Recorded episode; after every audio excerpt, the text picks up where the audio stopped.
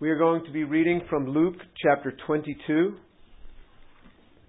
Luke chapter 22, and we're reading from verse 5. I'm sorry, verse 35. Luke chapter 22, verse 35. Now remember, we are in the chronological life of Jesus.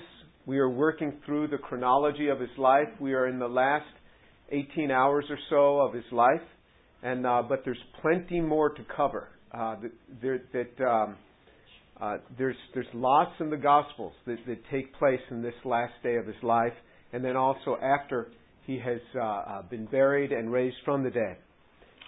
Luke is our template because Luke is the only one of the Gospels that says specifically at the beginning that it is written in chronological order, in the order and way in which things have happened.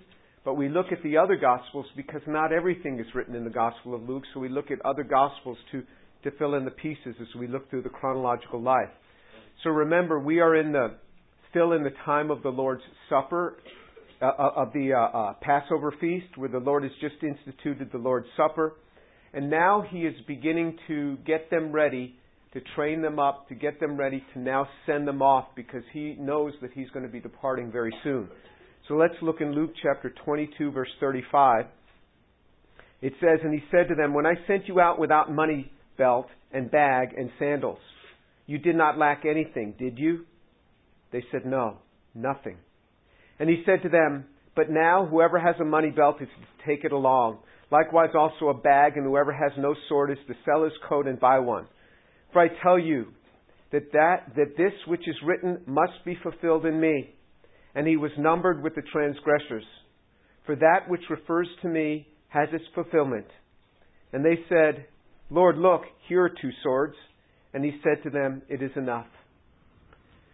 So he makes reference, he says, Do you remember previously when I sent you out? How I sent you out. So let's look at that. The first time was in Mark chapter 6. So in Mark chapter 6, he had sent them out. And we're going to be reading from Mark chapter 6 and reading from verse 8. Mark chapter 6, verse 8. We'll start in verse 7. Mark 6, verse 7. And he summoned the twelve and began to send them out in pairs, and he gave them authority over unclean spirits. And he instructed them that they should take nothing for their journey except a mere staff. So nothing except a staff. No bread, no bag, no money in their belt, but to wear sandals. And he added, Do not put on two tunics. And he said to them, Wherever you enter a house, stay there until you leave. So when he sent them out the first time, he told them, don't take anything with you, only a staff. That's it. And a staff you use, not that they were shepherding, but a staff was commonly used for protection. Not protection against the gospel, but you're going against, uh, uh you're, you're, going through the wilderness at times, and, and, to have a stick with you because of uh, uh, uh dangers that, that might be there, bring that stick with you. But he said, I want you to learn to be totally dependent upon me. Let's look at the second time he sent them out in Luke chapter 9. In Luke chapter 9, he, he, he sent them out. Uh,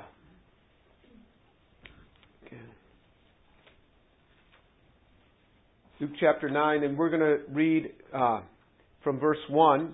Luke chapter 9, verse 1. And he called the twelve together, and he gave them power and authority over all the demons and to heal diseases. And he sent them out to proclaim the kingdom of God and to perform healing. And he said to them, Take nothing for your journey, neither a staff. So this is a different time. Because the first time, remember, he told them to take a staff. Now he says, Don't even take a staff. Neither a staff, nor a bag, nor bread, nor money, and do not even take two tunics apiece. So this time he sends them out without even a staff. He says, I want you to be totally dependent upon me. When Jesus was on earth, they ministered in a particular way. Everybody that came to Jesus was healed physically. Everybody that came to Jesus who wanted healing was healed. What we see is that there is a ministry, a type of ministry change that occurs when he leaves this earth. Some people will say, well, everybody who came to Jesus was healed. So everybody who comes to us for prayer should be healed. You're going to have a rough time in life. You're really going to have a rough time because not everybody who comes to you for prayer is going to be healed of the particular ailment for which they've come. Things were different when Jesus walked with them. The apostles had special anointings as well. Those, those apostles had special anointings. Just remarkable anointings that have not carried on beyond the apostles in many ways. Not to say we don't have ministry, not to say we don't have outreach, but there is a change. Now let's turn back to Luke chapter 22. Luke chapter 22, reading from verse 35. This is, so that's why he says in verse 35, and he said to them, When I sent you out without money belt and bag and sandals, you did not lack anything, did you? And they said, No, not, not, no, nothing. We didn't lack anything. Those are the occasions that he was making reference to. But now you see he has a change in protocol. He is bringing about a change in protocol. He says, and he said to them in verse 36, But now, whoever has a money belt is to take it along. Likewise, also a bag. And whoever has no sword is to sell his coat and buy one. For I tell you, that which is written must be fulfilled in me. And he was numbered with transgressors. For that which refers to me has its fulfillment. They said, Look, Lord, Lord, look, here are two swords. And he said to them, It is enough. He changes the type of ministry. So, in other words, to go on the mission field and say, well, missionaries shouldn't have to raise money. They should go just like the, the disciples. They should go out without anything and Jesus will take care of them. If God has called you to go in that way, go in that way. But that is no longer the general protocol. If you look at the protocol in the book of Acts, they sent them out. Paul and Silas were sent out from the church in Antioch. And they were supported by the church in Antioch. And they were supported by other local churches.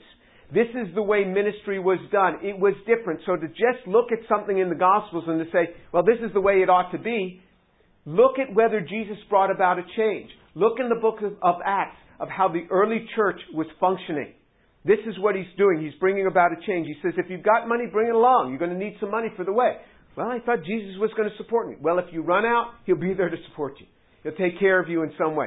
But bring your money along. You're going on the mission field, you're raising money to go on the mission field, how about applying some of your own? How about it? Certainly you can afford $50. You know, if you're raising $2,000 or $3,000 to go on the mission field, how about applying some of your own? Do you have $100 you can get? Give some of it. If you have money, bring it. Apply what you can to it. Don't just say, well, the church should support, support me when I'm going out. If you have something, bring it along. Then let the church support you. Don't be cheap about participating in this. Don't offer up to the Lord that which costs you nothing. And one day you guys are going to graduate and you remember the mission trips that you went on that people paid for. When you're an engineer, expect the, the people who are younger than you, still in college, who are going out on mission trips to approach you to say, hey, could you help me out with this mission trip I'm going on? Go and help them. Learn how to give. You've been recipients. Learn how to give. Learn how to give. Learn how to do that. He says, if you got money, take it along. Likewise, also a bag. Before he said, don't bring a bag. What do you put in a bag? Well, the stuff you're going to need. Pack your bags when you go into the mission field. Take a money belt also. And then he says an interesting thing. He says, if you have no sword, sell your, even your coat to buy one. This particular sword that's spoken of in, in, in this Greek word sword is, a, is not a sword for, of offense. Never in the Gospels do you see violence used. Never. In fact, when violence was used, Jesus, in preaching the gospel, would always pull it back. James and John wanted to call down fire upon these people. He said, You don't know what kind of spirit you are of. Peter, which we're going to see, is going to use one of these swords that he's taking this day, and he chops off the ear of, of uh, the, high, the high priest's slave. And, uh, uh, and Jesus said, Stop it. And he put the ear back on, and he said, We're not going to deal like that. Never in the Gospels do you see it. So when the Crusades took place, they were going against what the Gospels taught. Many people do many things in the name of God, in the name of Jesus, that Jesus himself didn't teach. That's the difference of it. We don't use these tools in the ministry of the gospel. This sword was a typical sword. If you go camping, you are crazy to go camping without a pocket knife. And not a little pen knife either. A reasonably sized pocket knife. If you go hunting, it's nice to have a knife along. He's telling them, bring this sort of, this sword is speaking of a short, uh, of a short sword or dagger-like instrument. Bring this along, you're going to need it. And I was speaking to a guy who says he thinks that this is totally figurative. Well, why did he say, even sell your coat and buy one? Why did he say, when he's listing this in the implements you ought to bring along? And then he even says, he says, you know, and because you're carrying this, people are going to think you're transgressors. But this is what he told them to take with them. So in other words, you're going to need the tools of protection. And, and we really need to think before we start judging some people, do you lock the door on your home? Do you lock the door? Why do you lock the door? Can't Jesus protect you? He's going to protect you. When I was a child, my parents didn't lock the front door.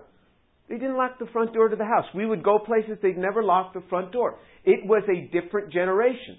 And then our house got robbed one day, and after that, we started locking the front door. Now, the chief of police lived a few doors down. He was driving home one evening. He saw a strange car in the driveway. He called his buddies, and they caught the guys coming out of our home who had robbed it. But after that, we locked the doors. Why do you lock your doors? Don't you trust Jesus? Well, sure, you trust Jesus, but it doesn't mean that you, you don't want to lock the doors. If Jesus has called you not to lock your door, fine. But don't put that upon other people. And so he says, you know, I want you to use your senses when you go. And so he had for them this change. And then, then what happens is they sing a hymn, so they close out the Passover feast. So now turn to Mark chapter 14. Mark chapter 14.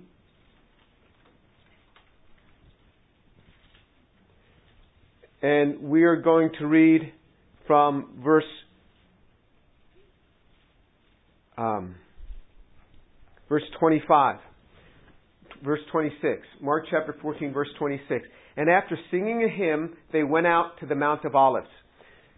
So he closes out this particular uh, uh, Passover feast. You always close it out with a cup and with a hymn. And, and that word hymn it actually is a verb, and they hymned. They sang, you sing Psalm 117 and Psalm 118. The same hymns that are sung today were sung in the first generation during the Passover. So they would sing those two hymns, Psalm 118 being a very vivid messianic psalm. And then he begins to go into a deep passage. So now we're going to turn to John chapter 14. John chapter 14. And in John chapter 14, this begins what's called the upper room discourse. They're still in the upper room, and he begins the upper room discourse. The upper room discourse is John chapter 14, 15, 16, and 17. It is four chapters, the upper room discourse. It begins in the upper room. Chapter 14 is, is, is set in the upper room. And then chapters 15 and 16 are on their way to Gethsemane, where they'll leave now Jerusalem, which is up on this, this mountain. You go down the hill into the Kidron Valley, back up the Mount of Olives, and on the side of the Mount of Olives you have Gethsemane. So this is the walking time. I don't know what the direct route is, but I've walked that route before, and and uh, it, it doesn't go straight down and straight up because it's it's it's too steep. I mean, you could do it, but generally that that you go kind of at an angle down into the valley and an angle back up the the uh, the, the side of the Mount of Olives. The walk today might be 20 minutes, 30 minutes. It depends on how you walk. You could probably do it in in 10 or 15 minutes if you if you walk straight down the hill and, and, and back up at a good clip. But it depends on how you're walking. But it gives us a rough amount of time that's needed to do this. He starts this in John chapter 14. This starts in the upper room. The whole thing collectively is called the upper room discourse. This is the last of seven discourses that are talked about in the book of John, in the Gospel of John. This is the last of seven. We're about to see the last two of seven I ams, where Jesus uses the words I am, specifically speaking of when, when God said to Moses, I am who I am. Tell them I am sent you. Jesus used that seven times, and, John makes reference to that. The last two of the, the, the seven that are used in, the, in, in John's gospel are in this upper room discourse. This is where you see in in uh, in in John chapter 14 you have you have this passage that he begins to speak about to reassure them, where there's this farewell. In John chapter 15 and 16, this occurs on the way. John chapter 17, we're going to see that he prays. He prays for himself, he prays for his disciples, and he prays for believers collectively. This is what he begins to do. We see this change now in this time where he's preparing the disciples and he begins to lay down doctrine that's going to be expanded upon throughout the epistles. He will lay down this doctrine. He's going to have this transition from law to grace that's going to, to occur. And you see this relationship, his relationship to new believers. He'll begin to lay that down. So let's look at this and, and begin to go through it and see what Jesus has, uh, wants to give. This is the last formal message that he is going to give to his, his, his disciples. So imagine if you were to, to culminate three and a half years of teaching. How would you wrap this thing up? Here's how Jesus wraps the whole thing up. This is the last teaching that he's about to give him, give them, because right after this upper room discourse, which actually continues right on up to the point of Gethsemane, there is no more teaching. This is the last formal teaching. Verse 1 of John chapter 14. Do not let your hearts be troubled. You believe in God, believe also in me. Verse 2 of John chapter 14. My Father's house has many rooms. If it were not so, would I have told you that I am going there to prepare a place for you? And if I go and prepare a place for you, I will come back and take you to be with me, that you may also be where I am. You know the way to the place where I am going. So he starts out, he says, Do not let your hearts be troubled. You believe in God, believe also in me. He's speaking to Jewish believers he's speaking to them. He says, Look, you've learned all about God. Now believe in me. Believe in me. Then he starts to reassure them. He says, In my Father's house are many rooms. If it were not so, would, would I have told you that I'm going there to prepare a place for you? And if I go to prepare a place for you, I will come back and take you to be with me, to take you to be with me, that you may also be where I am. This is the reassurance of the believer. You will forever, if you're in Christ, if you have accepted the Lord in your life, you will forever be with Jesus. When you die, Jesus will come and take your spirit back to be with Him. And one day He will, your body will be, re, will be resurrected and it will meet your spirit in the air. This is what the scriptures say. You say, well, what if the body's decomposed? What if the body's cremated? What if the body was, you know, lost at sea? And Jesus put your body together once, he can do it again. You know, there's, we know that there's conservation of mass. The elements themselves remain. Jesus can pull them back together just like he pulled them together once. He will do it again. He will reconstruct the body and it will meet the spirit in the air. This is what the scriptures teach. Jesus said, I go to prepare a place. If it weren't so, I wouldn't have said it like this. This is so comforting. When, when, so Shireen and I will often go to Israel and spend a month there where I go teach at Hebrew University for a month and, and I will make all these arrangements. So lots of plans before I go. So I'll, I'll arrange for the apartment, make sure that it's, it's where we need it to be, and I'll make sure I've signed all the paperwork. I, I, I get the flight tickets for both Shireen and myself. I get the passports ready and uh, uh, get everything ready, get everything lined up. I call in for the credit card so they'll work over there and all the details. Shireen doesn't have to worry about anything. All she has to do is get her bag packed and be ready that morning that we're leaving. I take care of everything for her. Once we get there, so so you know, the, shortly after we get there, the next morning, I'm boom, I'm right out to the university and beginning to work, jet lag and all. And the apartment's not set up, nothing's set up. But when I come home that evening, guess what's different about the apartment? She's cooking, there's spices in the air. She has prepared spices and brings them with her in her suitcase. She's got all the towels put away, everything set, all the beds made. She's got my, my, my paperwork and everything on the desk where I like it. I don't have to worry about anything. She takes care of all of that. You know, I've taken care of the rental car. I've taken care of the hotel, the, the, the, the, the apartment that is going to be there. She takes care of the whole room. I don't have to worry. I don't have to ask her. Now be sure you do this. I don't have to ask her because I know she will take care of all of it. When I come home from work that first day, the, that apartment is no longer an apartment. It is a home. She has made it into a home. Just in a matter of a few hours, she's made it into a home. She's going to take care of that. She will do that. And this is what Jesus says. He said, don't worry about it. I am taking care of it. In my Father's house, there are many rooms or many mansions. I go and prepare a place for you. So, in other words, He knows the way you like things. He knows how you like your bed made. He knows how you like yourself. He knows it. Shireen knows the way I like it, and so she gets it set up the way I like it. She doesn't say, well, I know he likes his books on his desk. I, I just think I'll bother him. And keep it in a box somewhere. No. She does this. She knows where I want them. And it's just all right there. She's taking care of everything. Jesus does this for the believer. This is tremendous comfort to those who've accepted Jesus. If you've not accepted Jesus, come to Him. Don't wait any longer. Don't think, oh, you know, I'll, I'll do it at some later date. You don't know what the future has.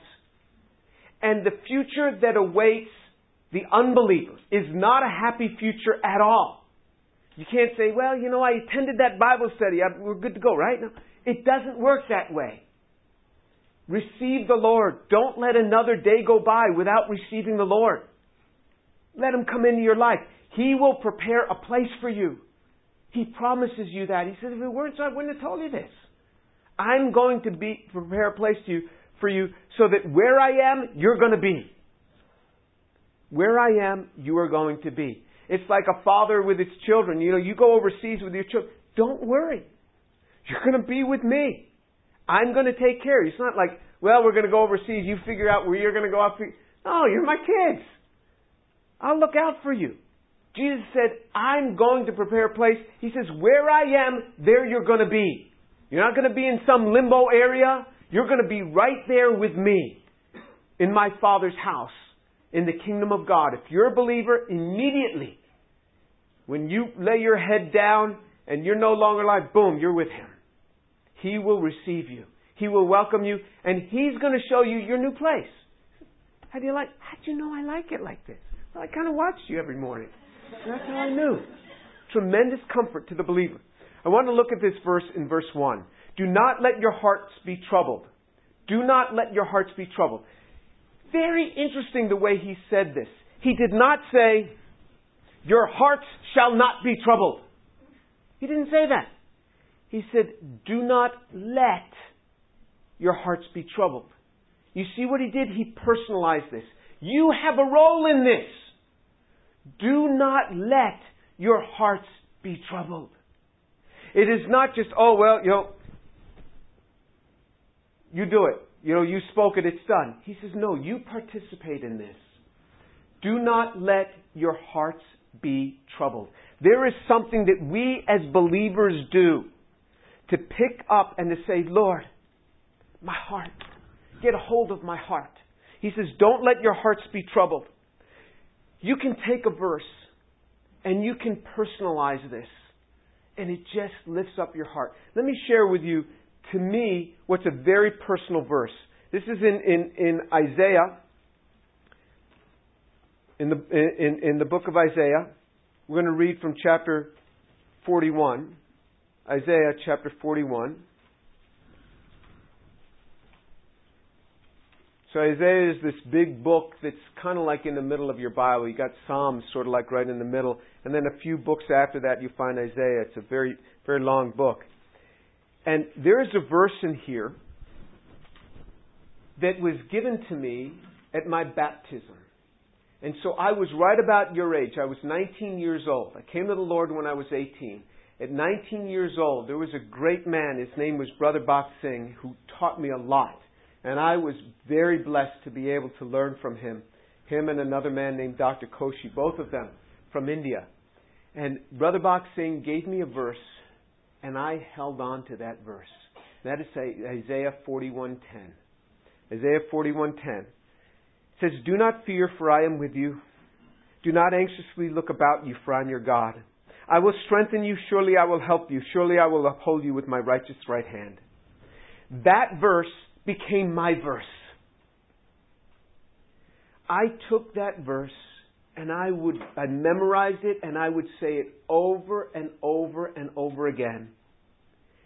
To me now, today, this verse, Isaiah 41:10, is like an old friend. From the time I was 19, the Lord picked me up with this verse. You know, I, I don't know if, if, if school is as hard as as hard now as it was when I was in college. But I mean, I just never felt I could ever catch up. Does that ever happen to you?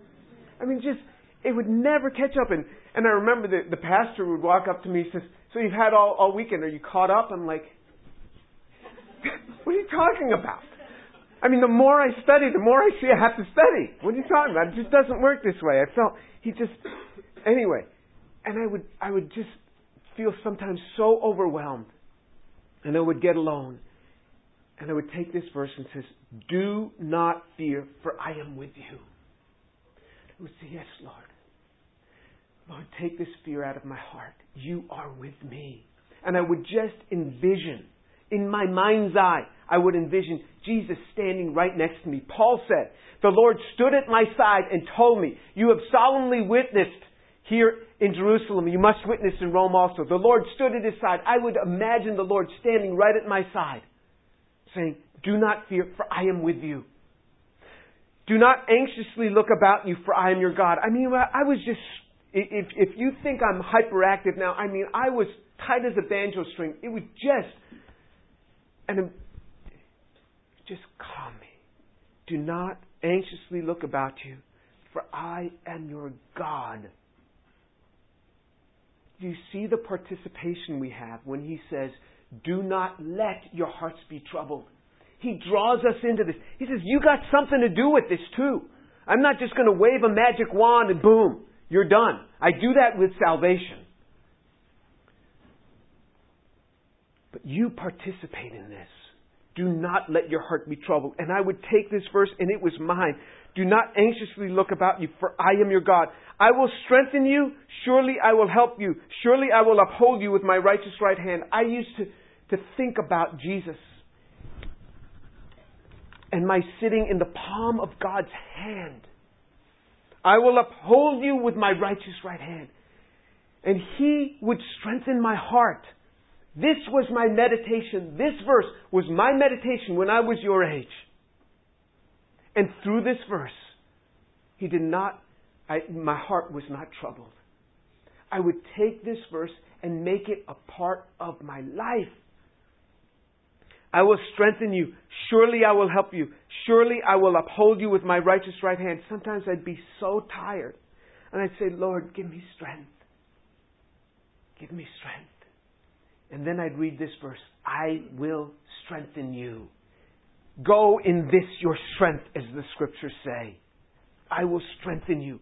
You take the Word of God and you personalize it and you drop yourself right into the Word of God. Jesus said, Do not let your hearts be troubled. In other words, I can let my heart be troubled or I cannot let my heart be troubled. He says, Don't let it be. You take this word and you personalize it and you bring it into your life. This is a treasure that I'm sharing with you. Most believers, most believers in the world never do this. They never understand the exercise of the power that God has given us through the scriptures. Don't let your lives, your Christian lives, be wasted by never learning how to take the scriptures and personalize it and bring it into your life. Then I went to graduate school and the Lord began to speak to me and there was a verse that not, not that somebody gave to me, but just through my readings, it just, it just reached out and, and, and just grabbed me just through my readings. It was in Second Chronicles. Second Chronicles is in the Old Testament. Look and you'll find it. Second Chronicles. In Second Chronicles, and, and the way I read the scriptures is the way Brother Bakht Singh taught me. I would pick up on Genesis chapter 1, verse 1, and I would start reading. And then I would, and then the next day I would pick up reading where I left off the day before. And I would get done with Revelation chapter 22, and I'd start again. And that's the way I'd read, that's the way I continue to read. So for more than 35 years, this is the way I've read the Bible. You say, well, you know, you've got to be more systematic. How can you be more systematic from page one to the end? And you get everything. And I read it again and again and again. One day I was reading, and what happens is when the Lord speaks to you, you're reading the scriptures, and you don't just start, you say, Lord, speak to me through the scriptures. Lord, speak to me. And I would cry, Lord, speak to me. And then I start to read the Word of God and it comes alive. When I, before I was a believer, I tried to read the Bible. It made no sense. And now God was speaking to me through the Scriptures, not just teaching me what happened in those days, but bringing it into my life. In Judaism, he never speaks of, of, of history. It speaks of remembrance. It personalizes it for you. Remember, remember. You're to personalize this. And I was reading in 2 Chronicles chapter 11. Then Asa called to the Lord. 2 Chronicles uh, chapter 14 verse 11. 2 Chronicles chapter 14 verse 11. Then Asa called to the Lord, his God, and said, Lord, there is no, there is no one besides you to help in the battle between the powerful and those who have no strength. So help us, O Lord our God, for we trust in you and in your name have come against this multitude. O Lord, you are our God. Let no man prevail against you. And I took this verse and I wrote it down, and I remember it was on a, a piece of yellow tablet paper, and I wrote this verse down, but I changed it a little bit. It said, where it says, uh, um, where it says, So help us, O Lord our God, I put, So help me, O Lord my God, for I trust in you, and in your name I've come against this multitude. O Lord, you are my God let no man, let not man prevail against you. And I personalized it. I put my name into that verse. I put it up on my door in my graduate school dormitory room. And I prayed this over and over and over again. And before I left the room each morning, I would fall on my knees. I'd look at that verse and I would just say, Lord, do this in my life. Help me in this battle. I can't do this between the strong and those who have no strength. And I would pray this prayer every Wednesday. Every Wednesday, this professor would give us a physical chemistry exam. I mean, if it were organic, I mean, that'd be, that'd be fun. I mean, the physical chemistry every Wednesday. And I remember spending extra time on Wednesday mornings on my knees before God. And then I remember it was, it was finals time and, and there was a big organic chemistry final. And, and uh, the final was on Monday morning and just massive amounts of stuff. It was a six hour exam, and he already told us six hours, one question. Which means that he was going to give us a molecule, you dissect it, and you synthesize it.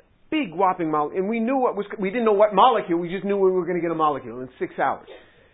And, and, uh, and I remember it was, it was Sunday, and I came down for breakfast, just before church, and I saw everybody sitting in the in the cafeteria, in the graduate cafeteria, and they were they were looking over their notes and studying. And I, and I thought, no, Lord, I dedicate this day to you.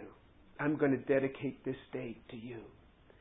And I wasn't going to work on that Sunday, and I was just going to trust God. I wasn't going to work, and I said, Lord, I was going to dedicate this to you.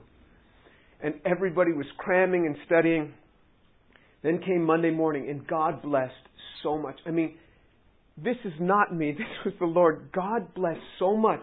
I remember taking that exam. The professor liked it so much, he gave me an extra 25 points. I mean, just 125 out of 100. I mean, God just blessed. I have seen the blessing of God in my life. You say, oh, well, you know, you've always been so smart. I have not. You have been so smart. I have not. This was God. This was God. He says, do not let your hearts be troubled. Do not let it. You participate in this. It says, by faith, by faith they conquered kingdoms. By faith. They became mighty in battle. They became mighty in the battle. It wasn't just sitting here I'm going to become mighty. No, in the battle you become mighty. This is why you're under pressure. Because it's in the battle you become mighty. What happens when people retire? As soon as they retire, they die because they're no longer in the battle. It happens all the time. You think I'm kidding you? People say, you know, I just want to go out and play golf all the time. I'm looking forward to this retirement. They retire six months later. They're dead. They were so active. And they're dead. It happens all the time. It is in the battle that you remain mighty. It's in the battle. Without faith, it is impossible to please Him. Whoever comes to God must believe that He is and that He's the rewarder of those who seek Him. He will reward you if you seek Him. You must believe this. It's not a matter like, poof, you'll believe. No, you must believe it. You participate in this. Do not let your hearts be troubled. Take the Word of God and bring it into your life. Let's pray. Abba, Father, come and minister to our hearts. I want to pray, Lord, this day with these young people to commit our lives to taking the Word of God and personalizing it so that our hearts would not become troubled, that we would not let our hearts become troubled. Lord, I pray for these young people that they would learn to pick up the Word of God and personalize it. Make it their lives. Father, do this, I pray. Do this. Let them personalize it. For those here who do not know you, come to Jesus today. Don't wait any longer. Don't wait any longer. See the goodness that it is to be able to pick up the Word of God and have God speak to you through the Scriptures. Let it start with a relationship with God. Lord, I pray for these young people that you draw them to Jesus. And if you don't know Jesus this day, you pray. Pray with me now. For those of you who do not know the Lord, pray with me. Lord Jesus, forgive me because I am a sinner. And come into my life. I proclaim that Jesus is Lord. And I believe that He's risen from the dead. Thank you, Lord Jesus. Fill me with your Holy Spirit. To overflowing, fill me with the Holy Spirit. And if you receive the Lord this day, come and speak to me. Come. Come and speak to me. Lord Jesus, I pray that you so fill us, so fill us with Jesus, that our hearts in the midst of our busyness would not be troubled. And I commit these young people to you. Have mercy on them, I pray. Glory be to your name. Amen.